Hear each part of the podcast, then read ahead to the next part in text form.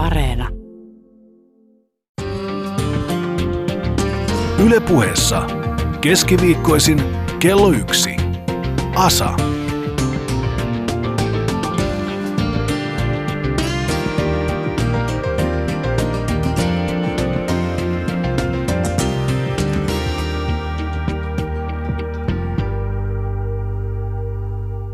Olen aina ollut mieltynyt ja kiehtoutunut tietopankeista, kavereista, jotka ovat täynnä ajatuksia ja tilastoja ja lukemia ja runon pätkiä vuosisatojen takaa. Mulla on yksi kaveri Turusta, joka on ajautunut syvälle yliopistomaailmoihin ja tiedon, tiedon ala jaostoihin. Hän on opiskellut yliopistolla kymmenen vuotta ja mistä tahansa asiasta sä alat keskustelemaan hänen kanssaan, niin tulee sellainen olo, että hän sivistää sinua jokaisella tapaamisella. Pääasiassa hän on erikoistunut filosofiaan ja antiikin Kreikan filosofioihin.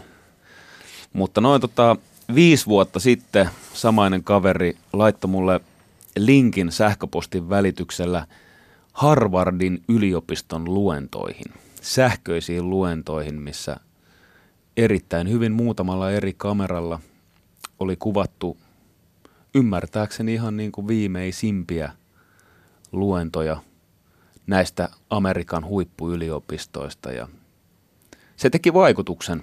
Siellä oli aiheita, mitkä ei koskenut meikäläisen elämää ja mun kaveripiirin elämään sillä että ne olisi noussut meidän paikallisessa keskustelupöydälle. Siellä oli aiheita, mitä ei ollut edes miettinyt, että kun, miten joku voi pitää niistä 36 tunnin luentosarjan puhumalla taulun edessä.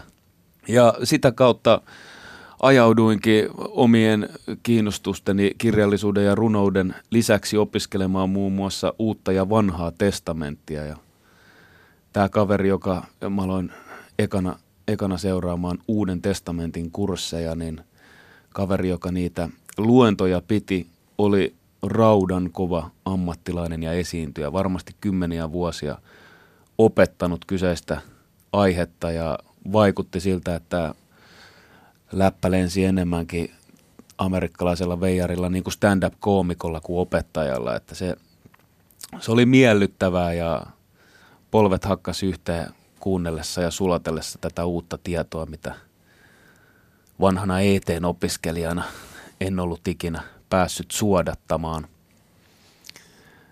Opettaminen sen sijaan on varmaan alkanut vuonna yksi ja kaksi jo kauan sitten nasarettilaisten rannoilla ja Kreikassa muinoin jo oli näitä amfiteattereita, missä viisaat miehet hiuksitta lähtivät pitämään monologeja ja haastamaan ajatusta.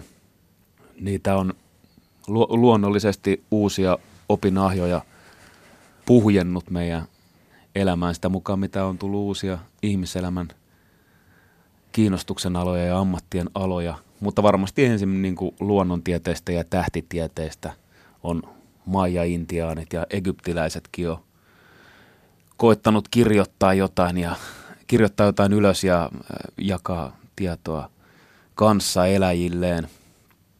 Oli se sitten egyptiläinen biologi tai juutalainen pappi, niin aina on tosiaan ollut ihmisiä, jotka ovat antaneet oppimisen iloa puhumalla – näyttämällä esimerkkiä ja motivoimalla mielikuvitusta. Oppi kuitenkaan ei ole ollut aina kaikkien saatavilla, niin kuin tänä päivänä, vaan varhaisessa vaiheessa se ymmärtääkseni oli pitkälti kirkon käsissä ja latinan kieli teki oppineista oman veljeskunnan, jonka niin kuin mukaan pääseminen ei ollut kyllä yhtään itsestään selvää. Asuit sitten kaupungissa tai maaseudulla – Suomen ensimmäinen koulu oli Turun katedraali koulu, eli tuo, Turun tuomiokirkkokoulu, joka historian kirjoitusten mukaan on munkkien perustama jo noin 1200-luvulla. Kyseisessä koulussa oli muuan Mikael Agrigolakin opettajana, rehtorina joskus 1500-luvulla. Samainen kaveri on kirjoittanut ABC-kirjan, eli meidän ensimmäisen Aapisen, mikä kyllä myöskin pääasiassa kurkotti taivaisiin ja kumarsi Herraa. Alussa oli lueteltuna aapiset ja sitten muutama tavausharjoitus ja loppu olikin sitä taivasharjoitusta. Kuitenkin uskonpuhdistajanakin tunnettu Agrikola jollain tavalla on tämän yliopiston liikkeenä lähteneen sivistyneen kansanosan joukkoa, jotka on sitten lähtenyt kirjoja tekemään. Kirjojen tekeminen jollain tavalla on luonnollinen porras opettamisen suhteessa. Ja olen, tota, olen tässä tullut siihen pisteeseen, että jos minun pitäisi omaan ihanne utopiaani valita ammatteja, niin olen päättänyt nostaa tämän opettajan pestin ruusuilla täytetylle pölkylle ja muistan, kun äiti minulle nuorena jo sanoi, että Matti, ala ihmeessä opettajaksi, että se on hyvä ammatti ja on pitkät kesälomat. Ja pitkät kesälomathan kuulostavat kaikkien korvaan hyvältä, mutta mitä nyt tässä olen tutkinut opettajien ammattikuntaa, niin työaika ei taida olla kahdeksasta neljään tai yhdeksästä viiteen, vaan jatkuu usein ilta hämärään ja alkaa, alkaa jo ennen, ennen kuin koulun pihalla kello soi ensimmäisen kerran. Lisäksi jotkut sankareista ovat sen verran matalapalkkaisessa hommassa, että joutuu kesäsinkin tekemään muita töitä. Oppilailla sen sijaan on vain velvollisuus ja kyky kuunnella, kunnioittaa muita läsnäolijoita luokassa ja osallistua sitä kautta. Opettajalla sen sijaan näitä vastuutehtäviä riittää. Opettaja ei aina ole vain opettaja, vaan välillä pitää olla puolpsykologi, sairaanhoitaja, lastentarhan opettaja ja lähes puolet päivästä lapselle vanhempi, koska muita vanhempia ei luokassa ole. Tänään me saamme ohjelmaamme vieraaksi pistokokeeseen opettajan Espoosta Pohjois-Tapiolan lukiosta. Tarkoituksena on ottaa selville, löytyykö hänelle töitä meidän paratiisista.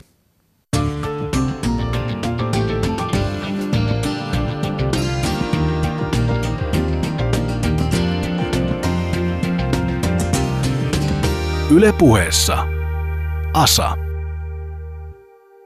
Te kuuntelette Ammatit Utopiassa ohjelmaa ja me olemme saaneet vieraaksi Matti Iivanaisen. Tervetuloa Matti. Ja kiitoksia, kiitoksia Kaimani.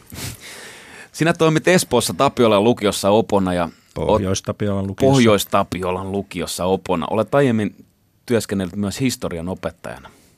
Miten sä Matti ajaudut opettajaksi? No tämä on aika monimuotoinen ja monivaiheinen polku ollut, että itse asiassa nyt kun erityisesti opintoaiheena toimii, niin voin itsekin käyttää niin omaa uraa esimerkkinä siitä, että ammatinvalinta ei ole missään nimessä helppo, helppoa. Ja tuota, musta periaatteessa piti tulla ensin diplomi-insinööri, kuten tavallaan osittain suvun perinteet velvoittaa insinööri, insinööritieteisiin, mutta sitten jollakin tavalla toi historia alkoi kiinnostamaan ja – ajauduin opettamaan historiaa, tai anteeksi, tuota, opiskelemaan historiaa ja hakeuduin kyllä opettajakoulutukseen siinä ensimmäisenä vuonna, mutta minulla ei ollut kokemusta opettamisesta, koska onnistuin pääsemään sinne ensimmäisellä kerralla ja sitten niissä haastatteluissa sitten minut jätettiin ulkopuolelle nimenomaan tämän kokemuksen puutteen vuoksi.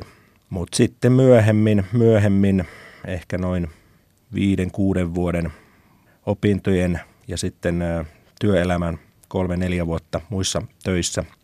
Tavallaan sitä, siitä sitten uudelleen innostuin ja tavallaan myös niin osittain ajauduin, ajauduin, ajauduin opettajan, ensiksi opettajan tehtävää ja sitten hankin siihen myös pätevyyden, että, että, että se on hyvin usein hyvin tuommoinen monivaiheinen tuo ura, että en ole kyllä päivääkään katunut. Oliko sulla, kai mulla on ainakin ollut niinku ne ikimuistoiset opettajat koulussa. On, mä en tiedä, onko ne aina niin sanotusti häröimmät vai niinku rohkeimmat vai mitä, mutta ol, oliko sulla mitään opettajia, jotka sua niinku jota sä ihannoit tai jotka työns sua tähän pestiin?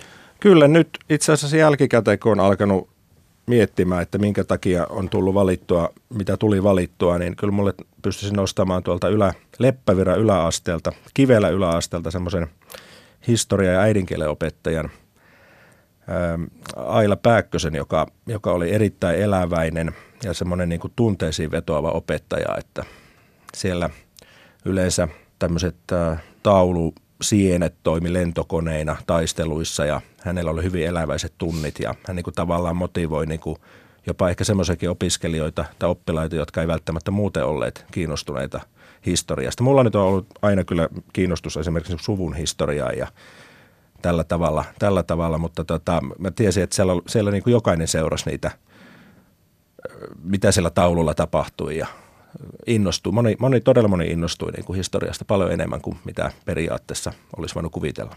Kyllä.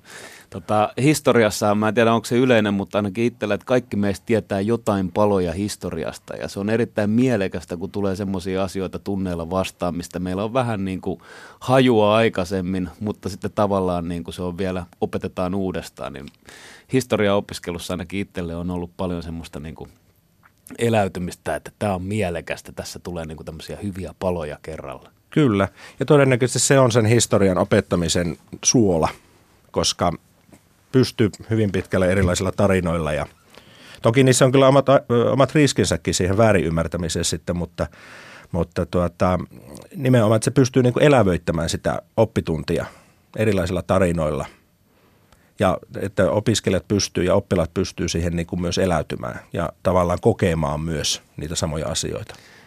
Tuommoinen tota, kamikatse hävittäjä lentäviä kuvaava märkä taulusieni on erittäin hyvä esimerkki, mutta onko, onko, niin kuin, onko sun mielestä opettajan, tarvisiko opettajalla olla tietty piirre, luonteen piirre, mikä tekee opettajasta opettajan?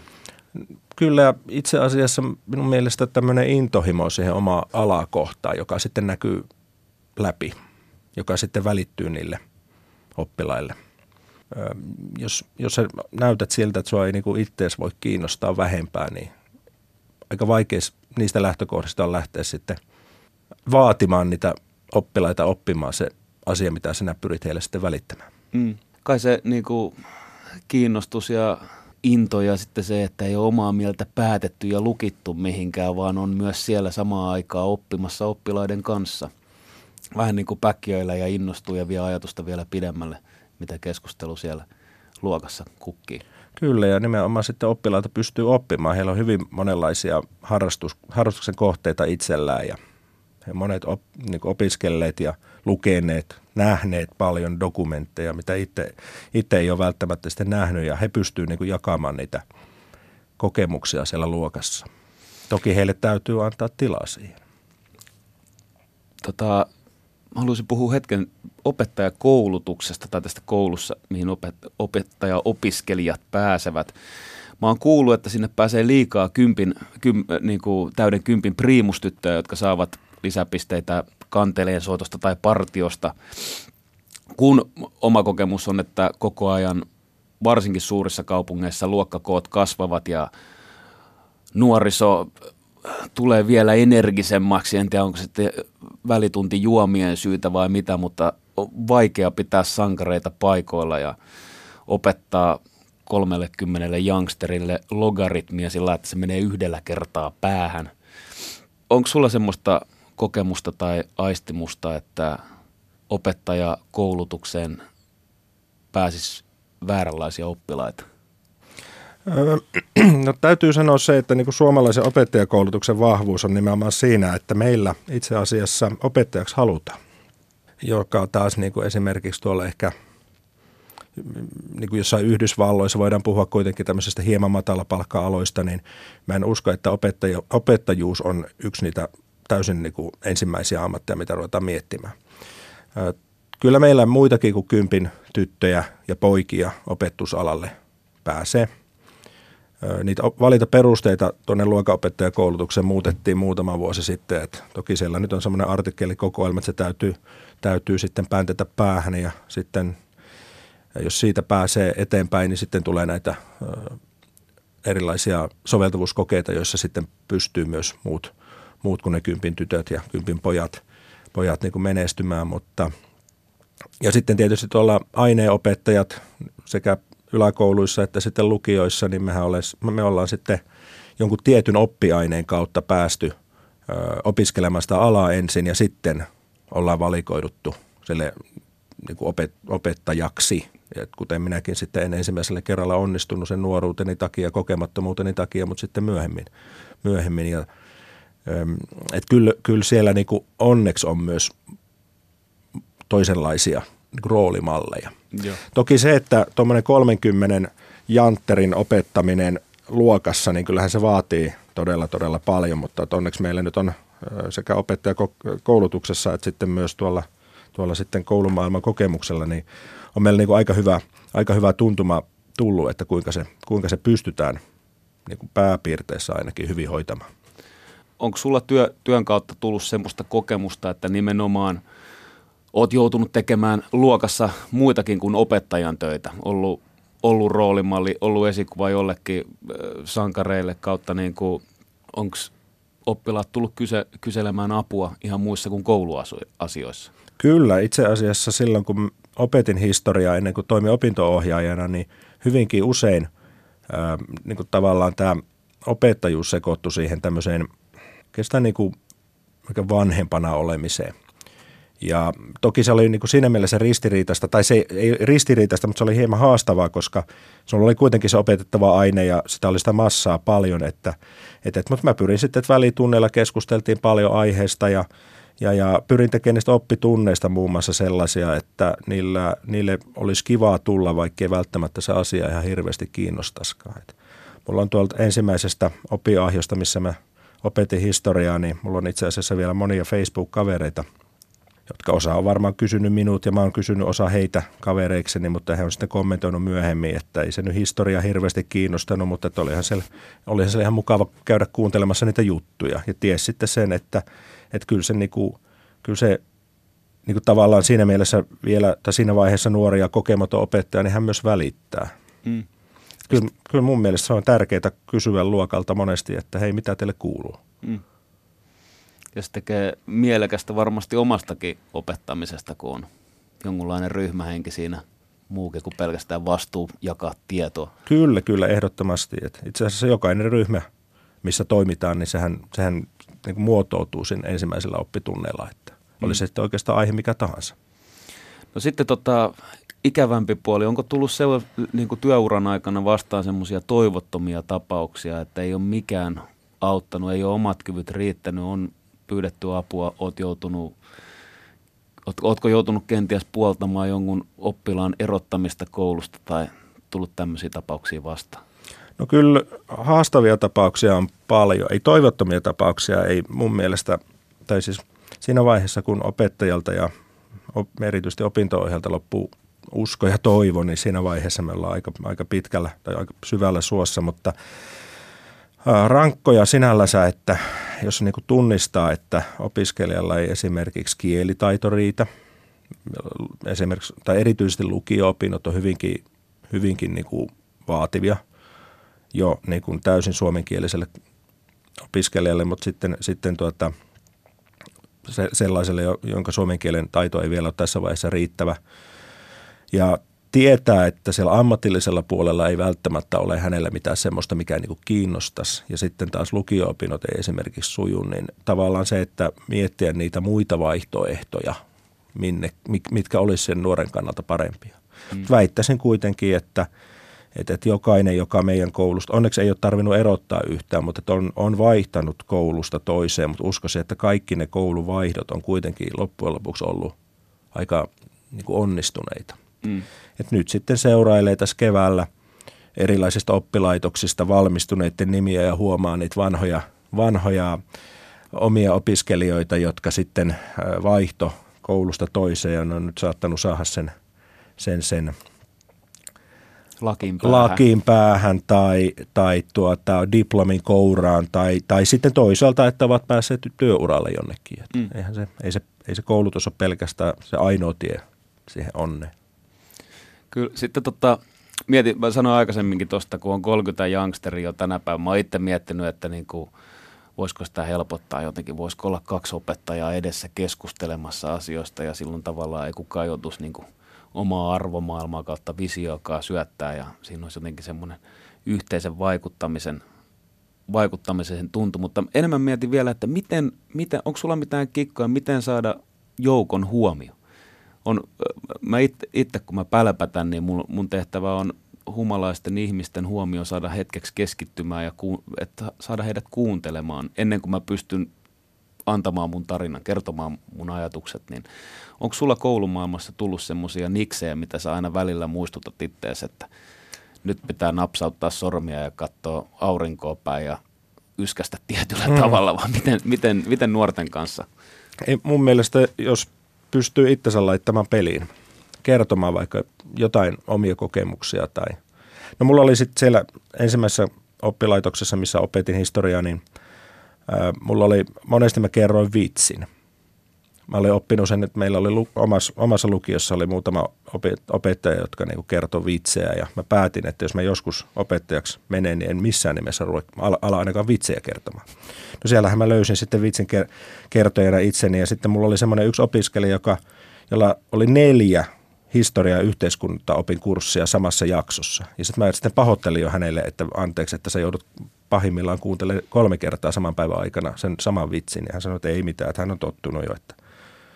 Mutta, tota, mutta sitten se, että sä pystyt pistämään itsesi jollain tavalla niin kuin peliin. Jotain, jotain semmoista, että ei, ei, ei suoraan voi lähteä niin kuin johonkin aiheeseen. Niin kuin, toki opinto-ohjaus on siinä mielessä aika kiitollinen, että aika, aika harva on niin kuin – täysin motivoitumaton semmoisista asioista, missä puhutaan hänen ammatinvalinnastaan tai ko- erilaisista koulutusvalinnoista tai jostain muista asioista. Mutta et siitä huolimatta kyllä siinä, kyllä siinä täytyy joku semmoinen pieni, pieni alkujuttu olla. Voi heittää jonkun, että hei mä kuulin hyvän biisin, biisin tuota radiosta, että se jää mulle soimaan päähän, että hei katsotaan tuosta pätkä, pätkä tuosta tota,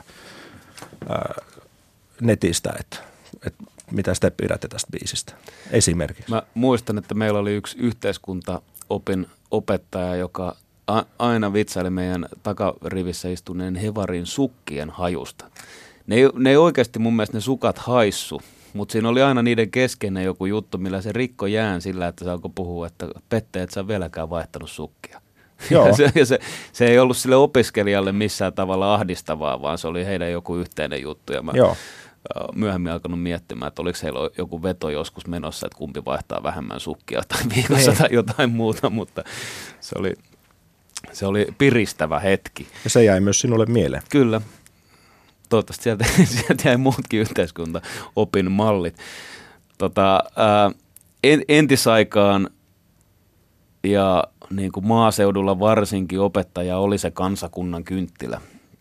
Se, joka piiskasi kylän nuoria eteenpäin elämässä ja jos kukaan muu ei osannut ka- kaitsia vaikeita tapauksia, niin tota, opettaja oli se, kenen puoleen käännyttiin. Ää, onko, onko y- yhteiskunnassamme vielä samanlainen arvotus, arvostus opettajaa kohtaan? Ö, arvostus on varmaankin muuttunut, että me ei enää ehkä sitä samalla tavalla niin kuin haeta sen kovan kurin ja tämmöisen niin kuin, tämän tyyppisen niin kuin arvostuksen kautta, että, että katsokaa siellä menee kansakouluopettaja Iivanainen kyläraitilla, niin. vaan tuota, nimenomaan se on, se, sitä ehkä haetaan niin kuin, tai se, se tulee jotakin muuta kautta. Kyllä mä koen, että meillä on se samantyyppinen arvostus, että koen, että niin kuin, opettajan ammatti on yksi niitä professioita, professioammatteja niin kuin lääkärin ja papin ja lakimiehen ohella muun muassa, jolla on niin kuin oma, oma tämmöinen niin kuin ehkä korkeaseen akateemisen koulutustasoon ja yhteiskunnallisesti tärkeäseen ö, merkittävään asemaan liittyvänä. Kyllä. Mä itse koen myöskin, että vaikka se palkkaa ei aina antaisi ymmärtää sitä arvostuksen määrää, niin se virka on jollain tavalla semmoinen niin kuin sineetti siitä myöskin. Kyllä.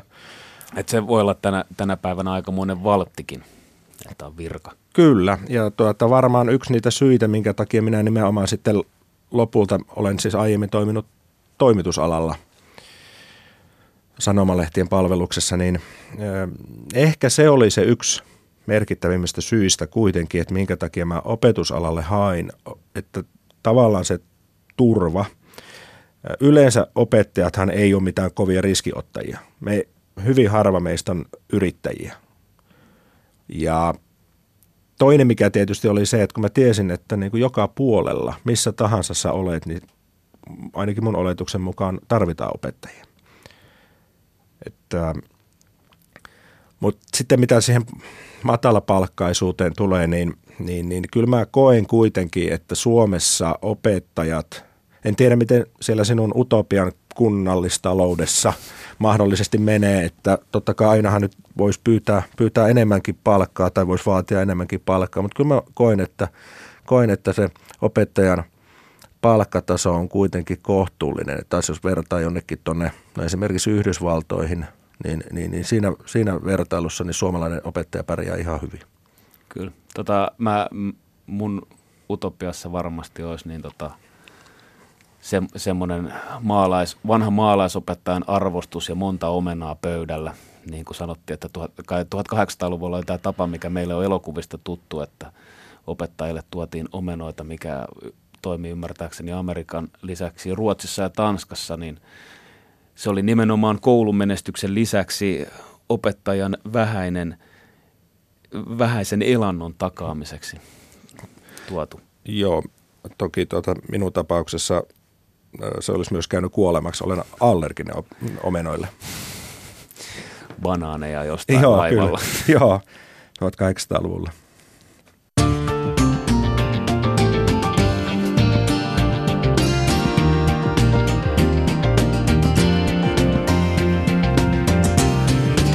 Ylepuheessa Asa. Te kuuntelette Ammatit Utopiassa ohjelmaa Yle Puhelta ja meillä on vieraana Pohjois-Tapiolan lukiosta Matti Iivanainen. Ää, muutama vuosi takaperin oli paljon puhetta yläasteen opettaja työnsi, hinasi tai jollain voimakeinolla siirsi oppilaan ruokalasta pois. Ja tämä tapaus nousi mediaan ja sitä käsiteltiin laajasti. Muistatko Matti tapauksen? Kyllä, muistan. Seurasinkin sitä aika tiiviisti siinä vaiheessa, kun se oli sitten, tilanne oli päällä. Joo. Minkälaisia ajatuksia herätti? Kyllähän se ristiriitaisia ajatuksia sinällänsä herättää, että siis voimakeinoihin ei pitäisi koskaan niin kuin, turvautua. Me ollaan aikuisia siellä koulumaailmassa.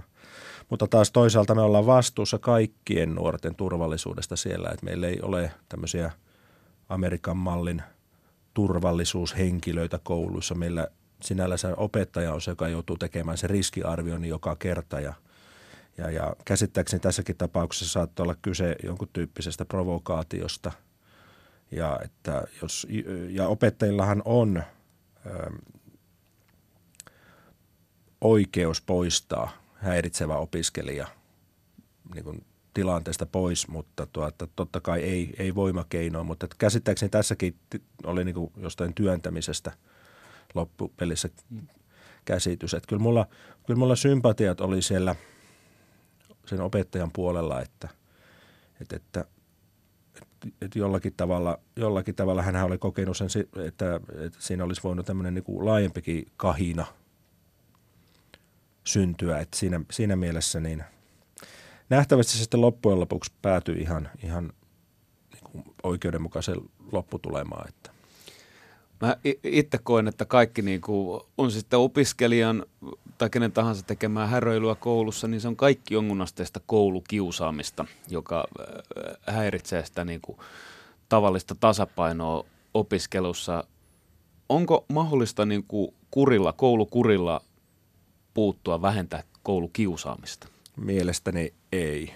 Mun mielestä tärkeämpi on nimenomaan se pyrkiä niin kuin puuttumaan hyvissä ajoin, seuraamaan tilannetta, luomaan sinne niin kuin opetusympäristöön semmoinen hyvin positiivinen yhdessä tekemisen henki, jossa niin kuin tavallaan se, se koulukiusaaja jäisi siihen vähemmistöön ja hän katsoisi, että hän ei niin kuin voita tällä mitään.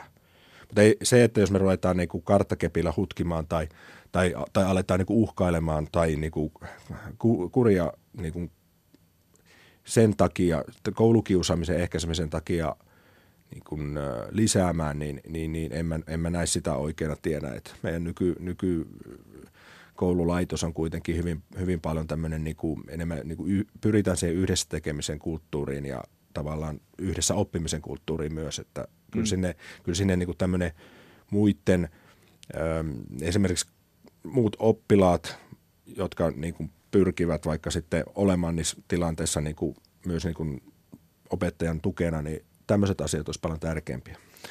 Mutta eikö voi, eikö voi myös samalla aikaa ajatella, että koulukuri ei välttämättä ole karttakeppejä, vaan se on sitä, että kävellään rivissä luokkaan ja ollaan silloin, kun kello soi paikan päällä?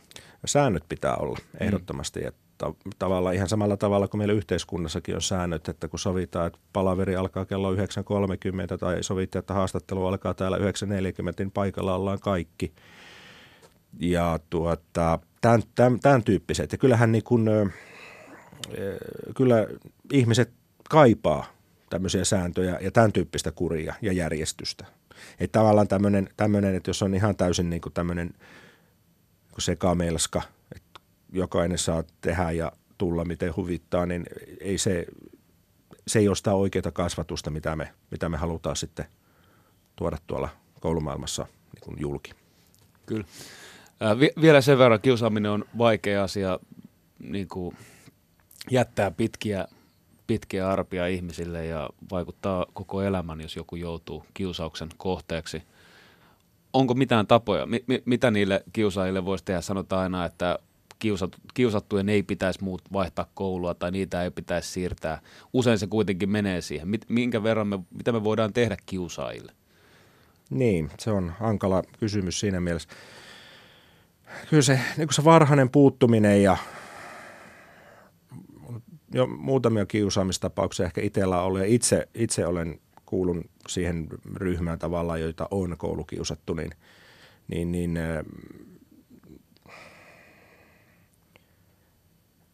olisiko se sitten kuitenkin se, että, että se täytyy päästä sen kiusaajan niin kuin liki, liki sitä kiusaajaa sillä tavalla ja niin kuin käydä, käydä niitä asioita läpi, kysyä, että mitä, minkä takia sinä tätä teet. Sehän on jonkun tyyppistä huomion hakemista ja millä mm. tavalla se, mit, mit, mitä muita kautta hän voi saada sitä huomiota. Ja että hänhän ei voi hyvin, kiusaaja mm. ei koskaan voi hyvin. Totta. Äh, no men, mennään sitten tota, tähän koulumaailman muutoksiin ja siihen, että – meidän Sipilän S-ryhmältä nyt tuli tämmöinen neuvo, kai ohje, että saattaa olla, että siirrämme ammattikoulutuksen kahte, kaksivuotiseksi tai tämmöisiä ajatuksia on ilmassa. Tuntuu, että koko yhteiskunnassa niin kaikkien pitää toimia nopeammin ja nuorten pitää oppia kaikki nopeammin.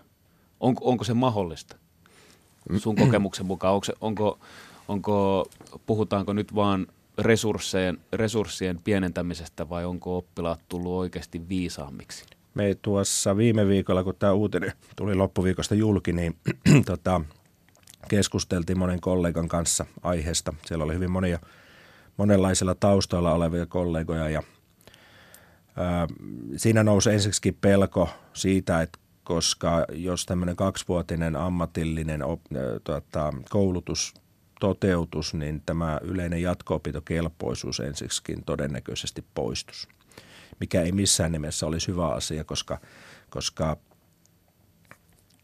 ei 15-vuotias nuori voi tietää, mitä hän tulee ihan oikeasti elämässään tekemään, vaikka kolmekymppisenä.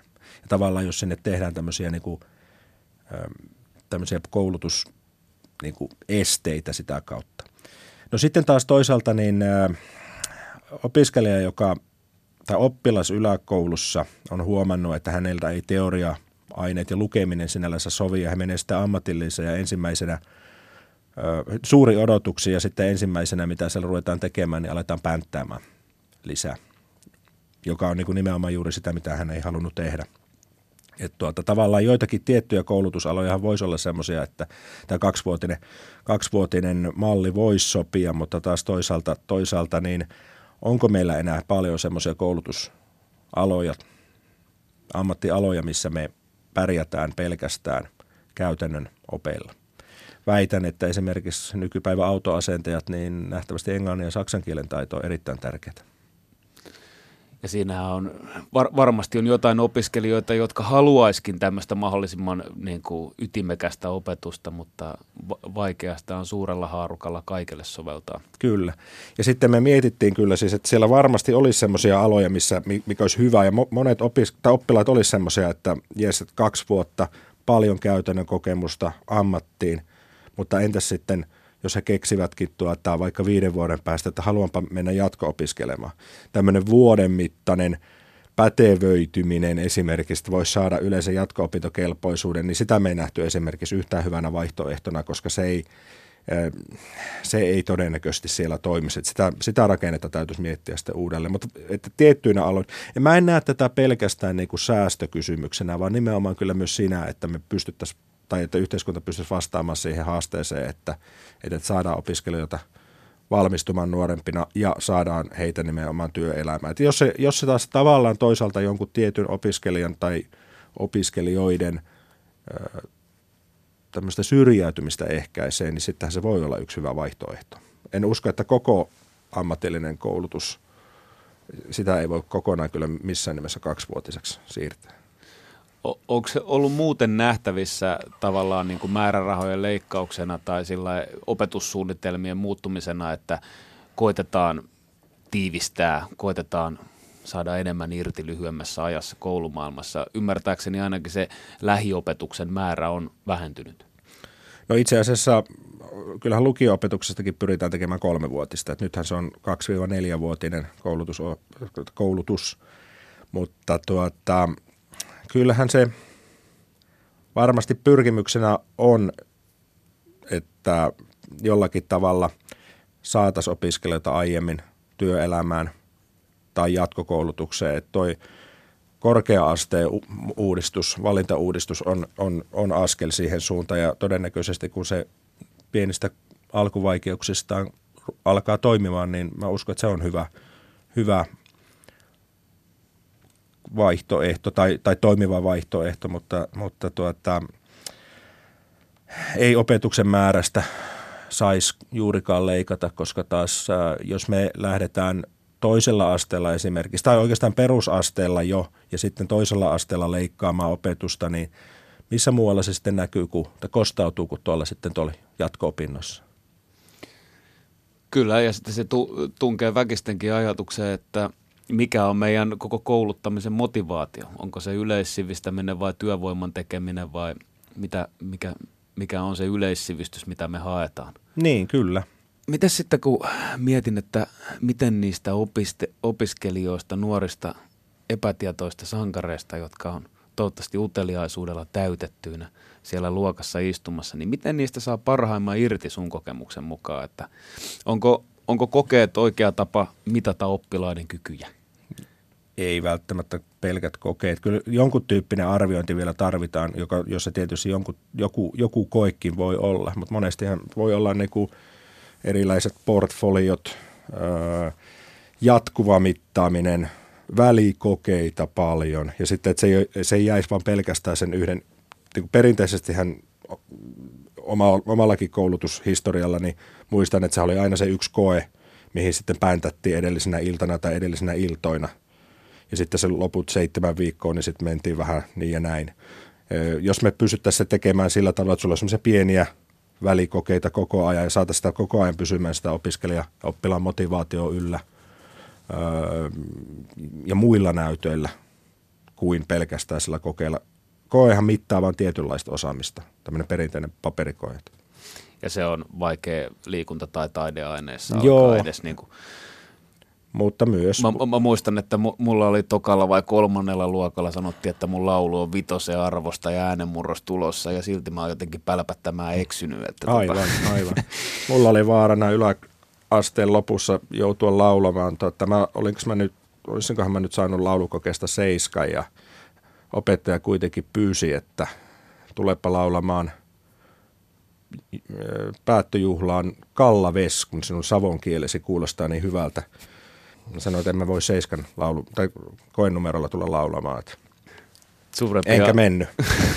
suurempia aarioita on vielä tulossa toivottavasti. Tota, ää, miten sitten niin kuin arvomaailman siirtäminen, kuin, jos ko- kokeilla testataan nuoria, niin usein sitä kuitenkin sitten joutuu peilata omaan arvomaailmaan, mitä kautta arvioi, niin onko sun mielestä semmoista tilannetta mahdollista edes tehdä, missä tavallaan me ei siirrettäisi meidän omaa arvomaailmaa opiskelijoille, vaan oltaisiin jonkinlaista tämmöisessä objektiivisuuden tilassa?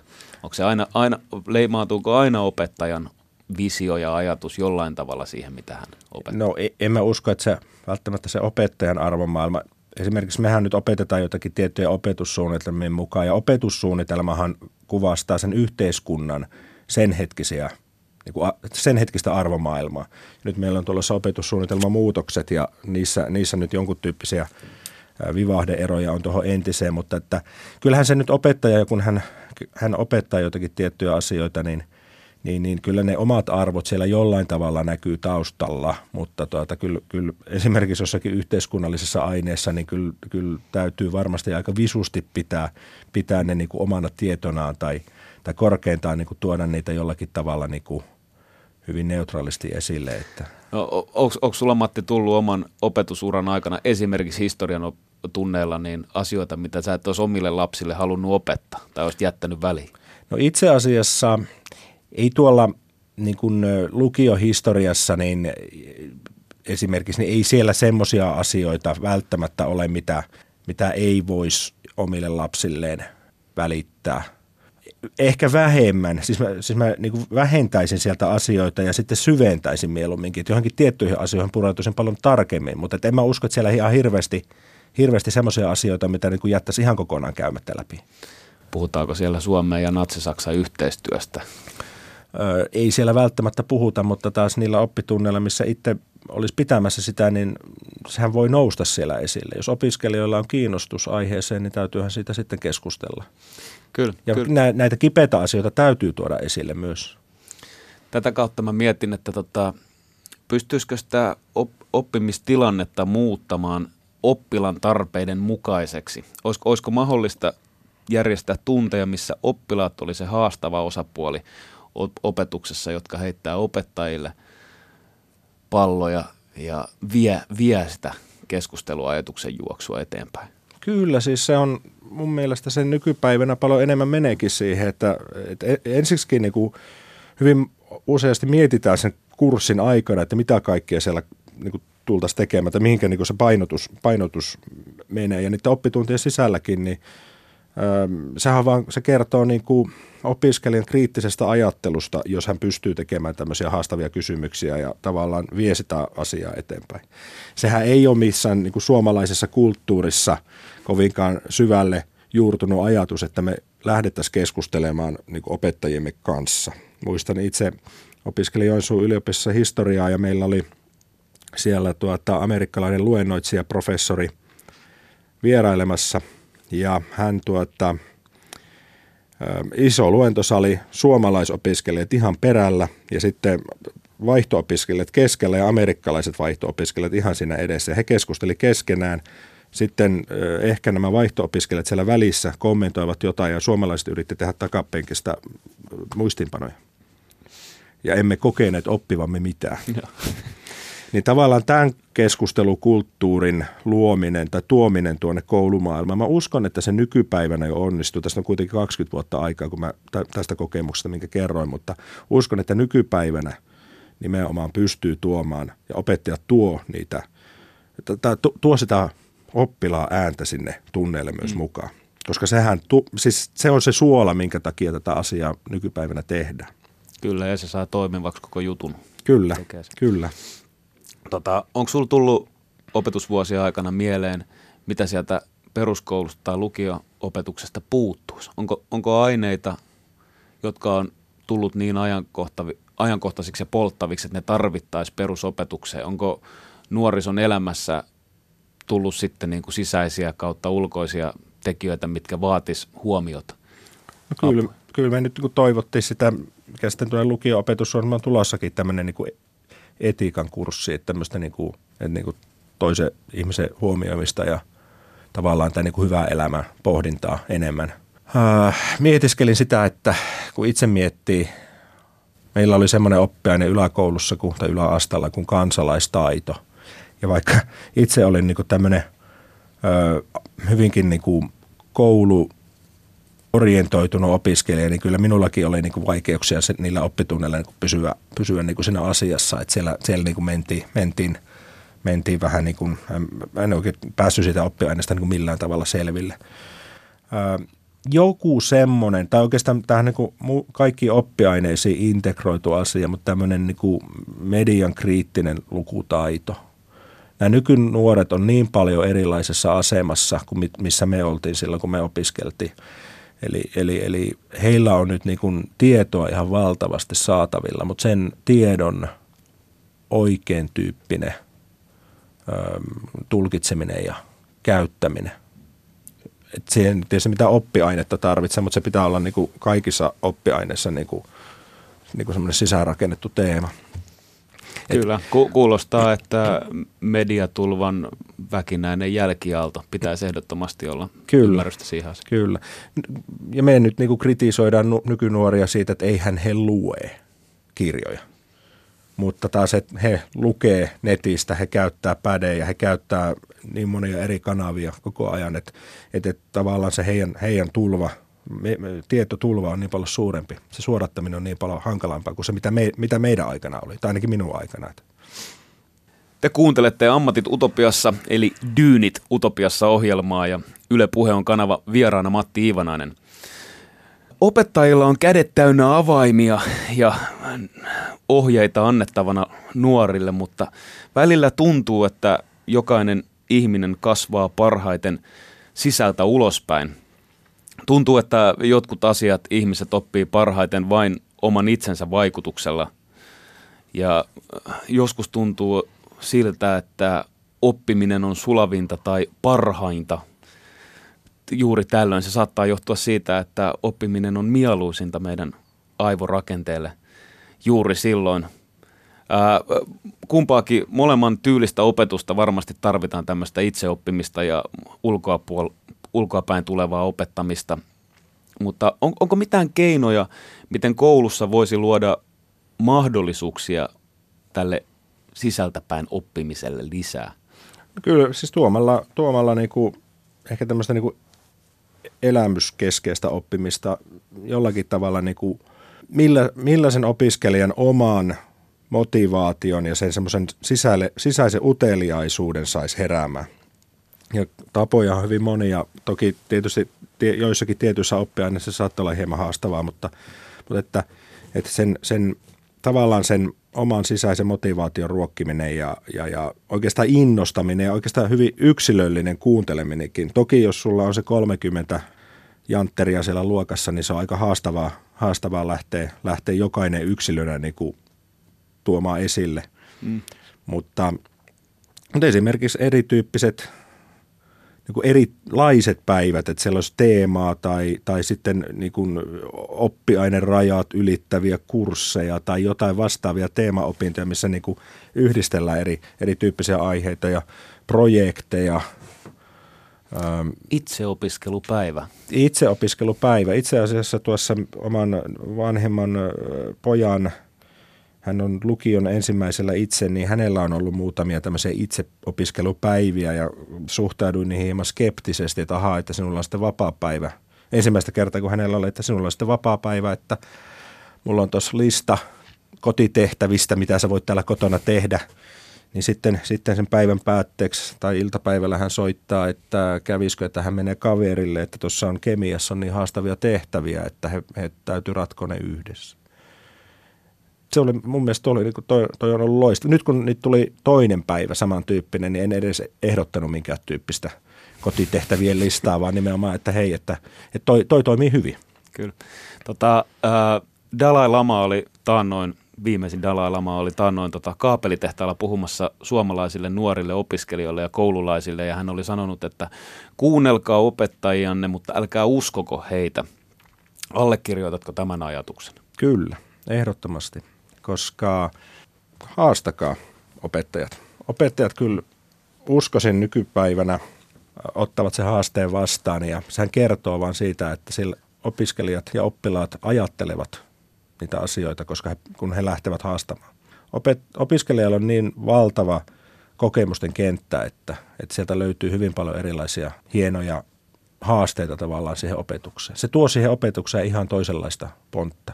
Ei nämä opetussuunnitelmat, vaikka nämä aika täysiä onkin, että siellä tuntuu, että siellä on koko ajan aliomainen kiire, niin, niin opettaja pyrkii pitämään sitä, ehkä sitä suurta johtolankaa siinä koko ajan sen opetuksessa, mutta että kyllä siellä pitää pystyä rönsyilemään ja käymään hyvin mielenkiintoisia keskusteluja. Ja, niin. ja että nyt, nykypäivänä myös se, että se opettaja on astunut sieltä, sieltä korokkeeltaan pois sinne niin kuin oppilaiden joukkoon ja olemaan myös se yksi, yksi oppija muiden joukossa. Me kuitenkin pyritään, pyritään tekemään itsemme tarpeettomiksi. Eli siinä vaiheessa, kun he valmistuvat, niin oppilaat ei tarvitse enää meitä. Me ollaan heille... So luo... long, Niin, niin, so long.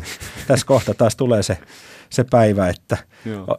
sieltä suuri joukko, suuri joukko tätä opiskelijoita valmistuu, oppilaita valmistuu ja me, meidän täytyy luottaa, että heillä on se kyky tehdä omia itsenäisiä päätöksiä, päätelmiä ja kyseenalaistaa myös, myös opettajia ja muita auktoriteetteja. Kyllä, tota, haluan tähän vielä loppu, loppu ehdottomasti päästä mukaan. Me ollaan suomalaisia opettajia, suomalainen koulutusjärjestelmä on monta vuotta putkeen valittu hyvin tai rankattu hyvin korkealle tässä PISAN tutkimuksessa. Mistä se sun mielestä johtuu? Se johtuu siitä, että kyllä niin kuin Suomessa arvostetaan koulutusta. Meillä siis opettajiksi, kuten aiemmin jo puhuttu, niin opettajiksi hakeutuu motivoituneita, hyvin menestyneitä oppilaita, opiskelijoita – suomalaista koulujärjestelmää, vaikka meitä on säästöt kohdannut, niin kuitenkin se on toiminut, se, on pysynyt vielä niin kuin dynaamisena. Meillä on kohtuullisen tasa-arvoinen koulutusjärjestelmä. Ja kyllä se suurin, suurin anti mun mielestä on tämä hyvin toimiva peruskoulujärjestelmä, niin suhteessa niin kuin kansainvälisesti verrattuna hyvin toimiva peruskoulujärjestelmä, joka itse asiassa lähtee mun mielestä ihan, siis, tai mun kokemuksen mukaan päiväkodeista. Siellä hyvin elämykselliset mörriretket, käydään tutustumassa luontoon, ihmettelemässä mitä ne sienet on, kaikkea muuta vastaavaa, ja sieltä se oppimisen into lähtee, ja, ja, ja semmoinen niin kuin arvostus tätä oppimista ja koulua kohtaan on, on kuitenkin ehkä se kaiken A ja O. Mitä muuta meillä itse asiassa Suomessa? Meillä ei ole hirveästi mitään luonnonvaroja. Me ollaan pieni kansa, mutta tota, sen, siihen mä uskon, että meillä on tämä, tämä koulujärjestelmä, koulutus, mikä, mikä tota, vie meitä eteenpäin. Onko meillä myös niin, että peruskoulun opettajilta vaadittiin maisteripaperit, mitä monessa muussa maassa ei ole? Kyllä, nimenomaan. Se on salaisuuksia kans koulutuksemme menestykseen. Onko sun mielestä äh, tämä vanha ajatus, onko koulutus avain hyvään elämään? Elämään, mihin ihminen voi olla tyytyväinen? Koulutus ei ole ainoa, ainoa tie siihen hyvään elämään missään nimessä, että, että, että koska, koska moni, moni alan ammattilainen tai alojen ammattilainen niin ei välttämättä ole käynyt minkään tyyppistä, siis tyypillistä koulua. On oppinut ne asiat jotain muuta kautta ja voi elää hyvää elämää ja elää hyvää elämää. Mutta taas toisaalta tämmöisessä muuttuvassa maailmassa näin, että koulun, koulutuksen merkitys ja tavallaan, että kun on kouluttautunut, niin on tavallaan helpommin äm, sopeutuvainen erilaisiin muutoksiin. Eli nyt esimerkiksi, mitä meilläkin varmasti tullaan vaatimaan hyvin pitkälle, tämmöistä niin kuin uusia sopeutuksia – niin en, en, en ole koskaan ollut huolestunut, että niin kuin korkeasti koulutetut ei pärjäisi tai hyvin koulutetut ei pärjäisi, koska me pystytään aina niin kuin oppimaan, oppimaan uusia asioita. Se on yksi avain hyvää elämää, mutta, mutta tuota, onhan niitä paljon muitakin. Kyllä.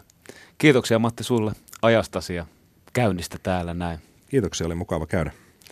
Me jatketaan ensi viikolla Utopian ammattien parissa. Siihen asti voikaa hyvin ja tehkää töitä. Ylepuheessa keskiviikkoisin kello yksi. Asa.